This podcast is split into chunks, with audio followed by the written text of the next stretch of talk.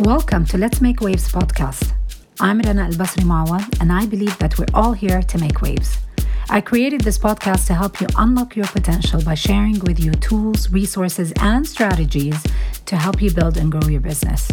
So, if you're looking to build your brand, gain that confidence and knowledge, content and marketing strategies, find your professional voice, attract those raving customers, and create the professional authority for better business opportunities, then you've come to the right place.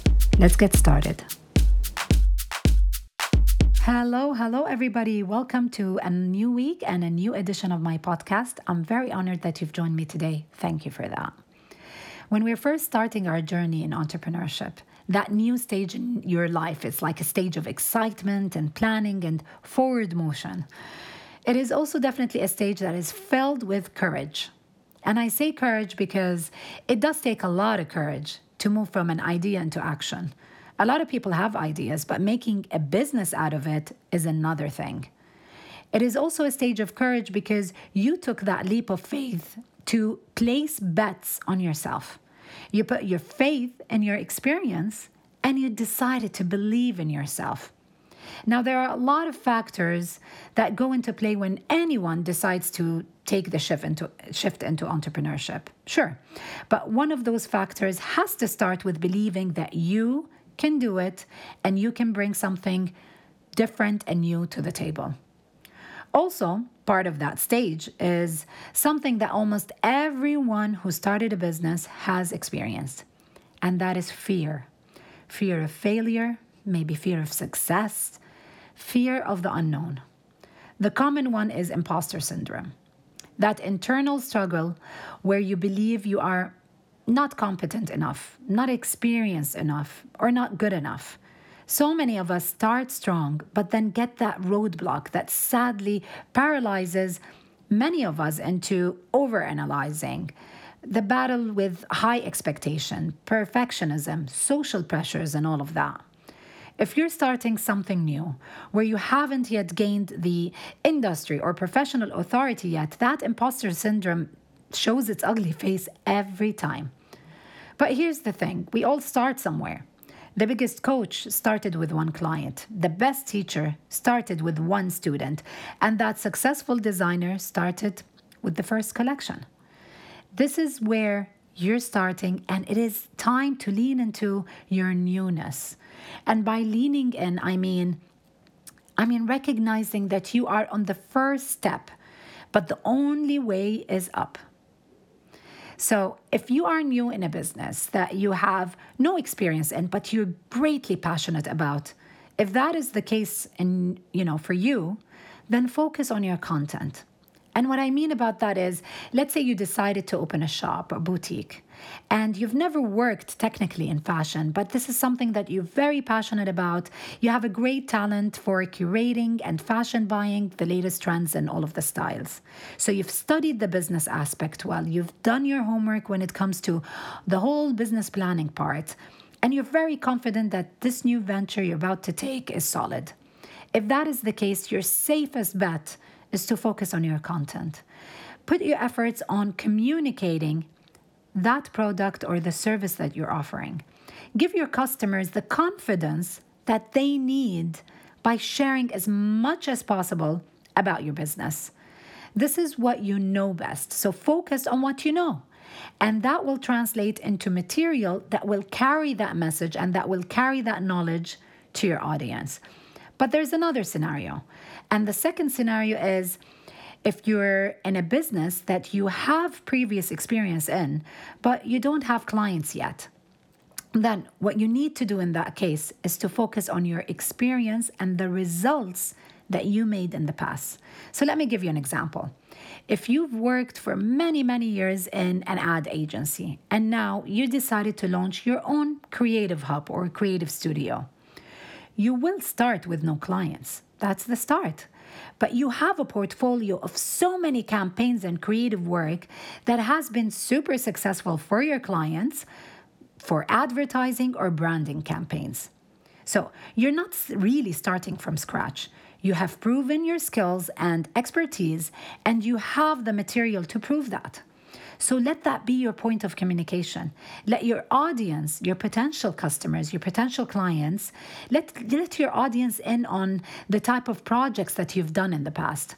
So, whichever type of newbie you are, I'd like to share with you five very important shifts that will help you today if you decide to use them and start building your authority and gaining confidence when you're just starting out. Okay, so let's start. The first is stay true to yourself. Every time you're feeling like a fraud or you're feeling that you don't belong, go back to the day and the time that you decided to take that shift in your life. You started this business because you had certain objectives and goals. Put them in the front and center when you are experiencing such kind of hesitation. By always reminding yourself of the goals, you start looking for different strategies that are aligned with the goals and that will need your full focus to get you a step closer to those goals. So say, stay true to yourself. The second thing is know your material and create your content. No one knows your business more than you. Please remember that. Focus on putting together material and content that communicates that. Communicate from a place of confidence and create content from a place of knowledge and focus. The hurdle comes when you fall in the trap of looks versus the message. So, before you worry about any of those vanity related branding or social traps, focus on your message, your story, and ways that you can get access to the people who would be interested in you and in your business. These people are your audience. That's your priority because you'll gain confidence as your business starts gaining clients and customers. So always start from there. The third thing is set expectations for your customers. Promise what you can deliver.